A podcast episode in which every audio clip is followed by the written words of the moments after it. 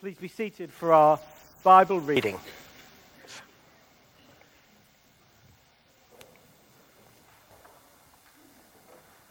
The first reading is taken from the book of Psalms, Psalm 130, sorry, 145, beginning at verse 1.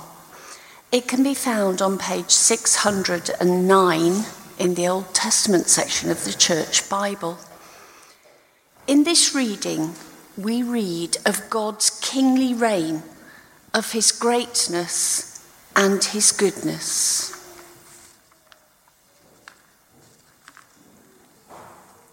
I'll extol you, my God and King, and bless your name forever and ever. Every day I'll bless you and praise your name forever and ever. Great is the Lord and greatly to be praised. His greatness is unsearchable. One generation shall extol your works to another and shall declare your mighty acts. They will recount the glorious splendor of your majesty, and on your wondrous works I will meditate. They will proclaim the might of your awesome deeds, and I will declare your greatness. They shall celebrate the fame of your abundant goodness, and shall sing aloud of your righteousness. The Lord is gracious and merciful, slow to anger, and abounding in steadfast love. The Lord is good to all, and his compassion is over all that he has made. All your works shall give thanks to you, O Lord, and all your faithful shall bless you. They shall speak of the glory of your kingdom and tell of your power, to make known to all people your mighty deeds and the glorious splendor of your kingdom. Your kingdom is an everlasting kingdom, and your dominion endures throughout all generations. The Lord is faithful in all his words and gracious in all his deeds. The Lord upholds all who are falling and raises up all who are bowed down.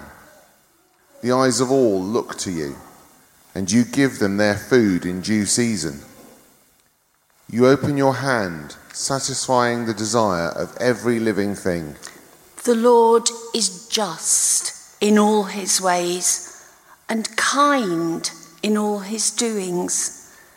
The Lord is near to all who call on him, to all who call on him in truth.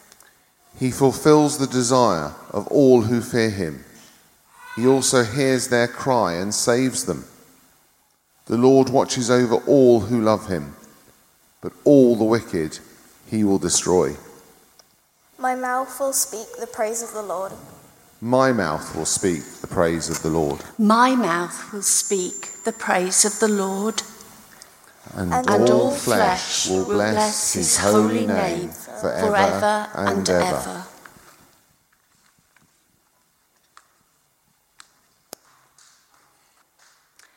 The second reading is taken from the Gospel of Mark, chapter 10, beginning at verse 42. It can be found on page 50 in the New Testament section of the Church Bible. In this reading, we hear of Jesus' response to the disciples after they had become angry with James and John because they had requested positions of greatness over them. So Jesus called them and said to them, You know that among the Gentiles, those whom they recognize as their rulers lord it over them, and their great ones are tyrants over them. But it is not so among you. But whoever wishes to become great among you must be your servant. And whoever wishes to be first among you must be slave of all. For the Son of Man came not to be served, but to serve and to give his life a ransom for many. This is the word of the Lord.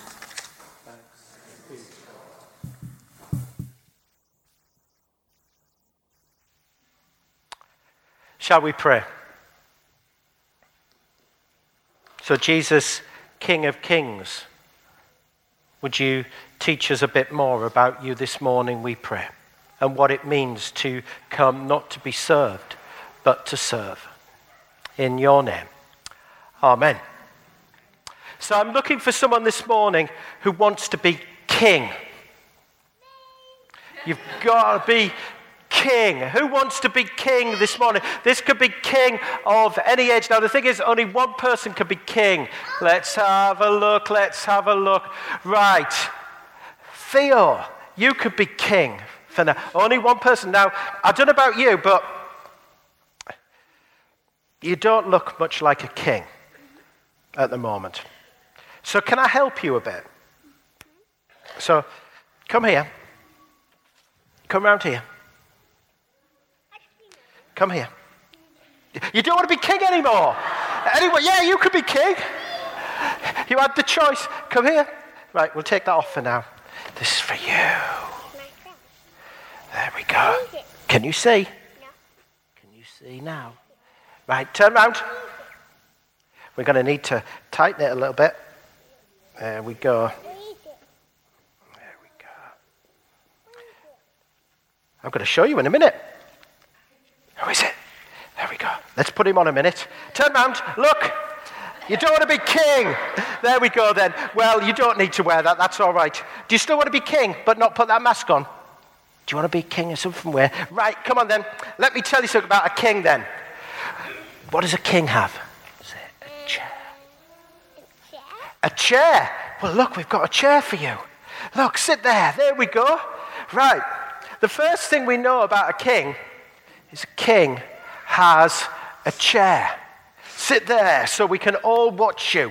So, because we were all watching a king yesterday on a chair. And Psalm 145 began with those words. They were the words of a king. King David saying them to God, his king I will praise you, my God, the king. And in the coronation service yesterday, you may remember how King Charles was praying how God the King would give him God's help, that God would be the king of his reign. The king has a chair. I wonder who's sitting on your king's chair. For we all have a king's chair in our life. But I don't know about you, but you, you still don't look like a king. So I'm going to give you something else.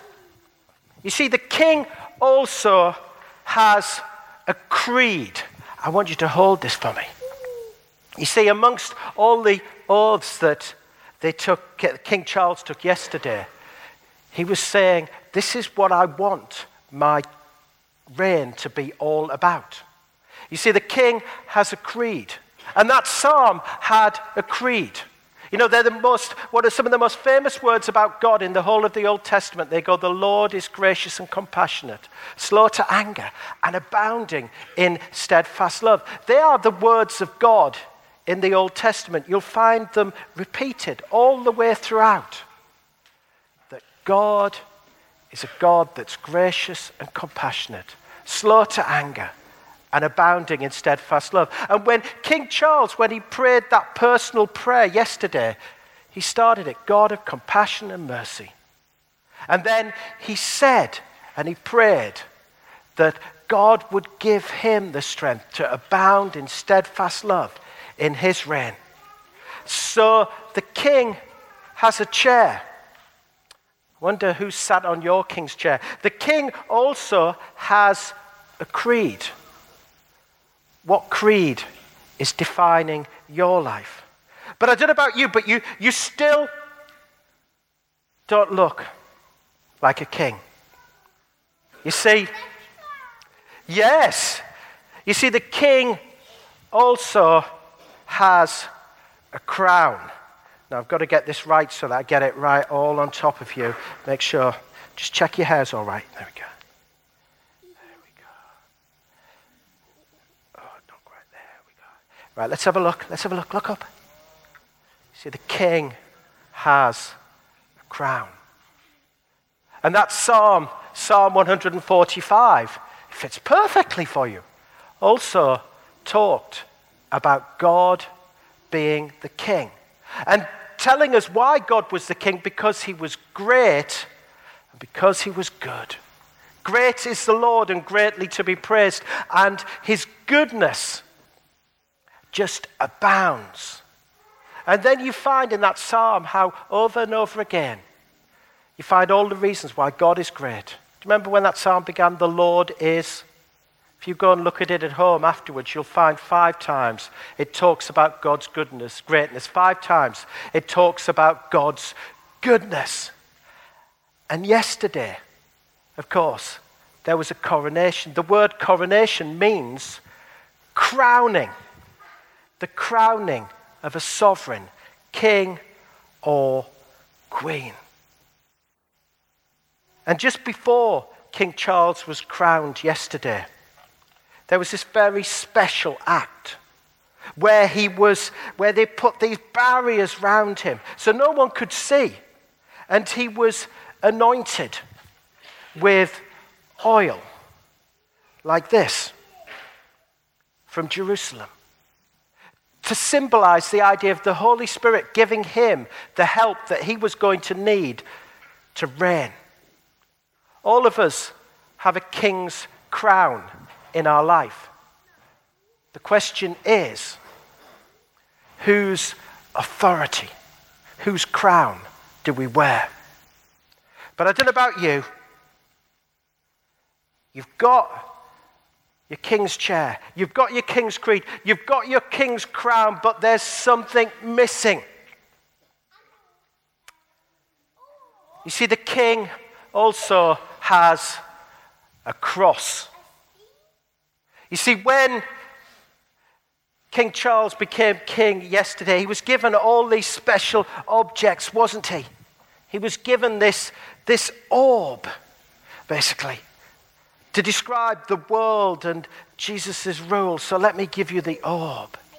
And he was given this special scepter. Let me think.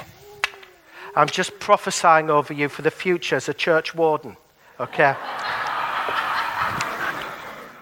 So there we go. And he was given this special to symbolize his kingly justice. And of course, he was given earlier in the service a special book, a bit like this one. But it probably cost a bit more than this one. And he probably won't write in it like, like I did. You know, this is my Bible. You know, King Cassian, we could call you, couldn't we? This is my special Bible, you know, that I had when I was a teenager. And I'm just going to give it to you just to hold there. You see, there's something about the coronation where King Charles said, remember what he said when he was asked by a little child? When he was greeted, and he said, In his name and by his example, I come not to be served, but to serve. You know, the words of Jesus from that gospel reading. Because today, each of us, we have an invitation. An invitation from the King to you. An invitation from Jesus, who's described in the Bible as the King of Kings, to you. For Jesus, too, had a chair. You know, when King Charles yesterday, he left the Abbey. And he got into this gold carriage and he processed through the streets of London. And he was in this golden carriage, he was driven by six Windsor grey horses that are horses that are bred for royalty, only for kings, only for queens. And of course, we're reminded, aren't we, that Jesus too processed through the streets of another city, Jerusalem. And he had a king's chair. His king's chair was a seat on a donkey to show us how he truly did come to be served and not to serve. And the king, too, Jesus the king, had a creed. His creed was one of love to love God, to love your neighbor, to love the world. If it's not about love, it wasn't about him. And he, too, had a crown a crown of thorns, where the people came and they extolled him and paid homage to him. And then they led him out to die. You see, because each of these objects yesterday that King Charles was given, they all had on top of them a cross. You know, the way that Jesus showed us how much he does love us. Today's an invitation from Jesus, the King of Kings, to you. You know, have we accepted his invitation? Is Jesus sitting on your chair?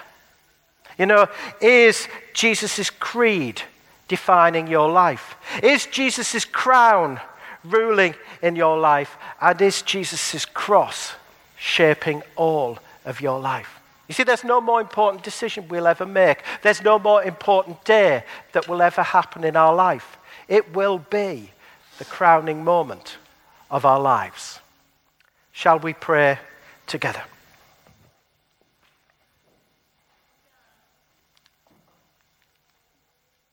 So, King Jesus, the King of Kings, who came alongside us in humility, help us to hear your call to make you the King of my life. That in so doing, we would follow your example of not seeking to be served, but to serve.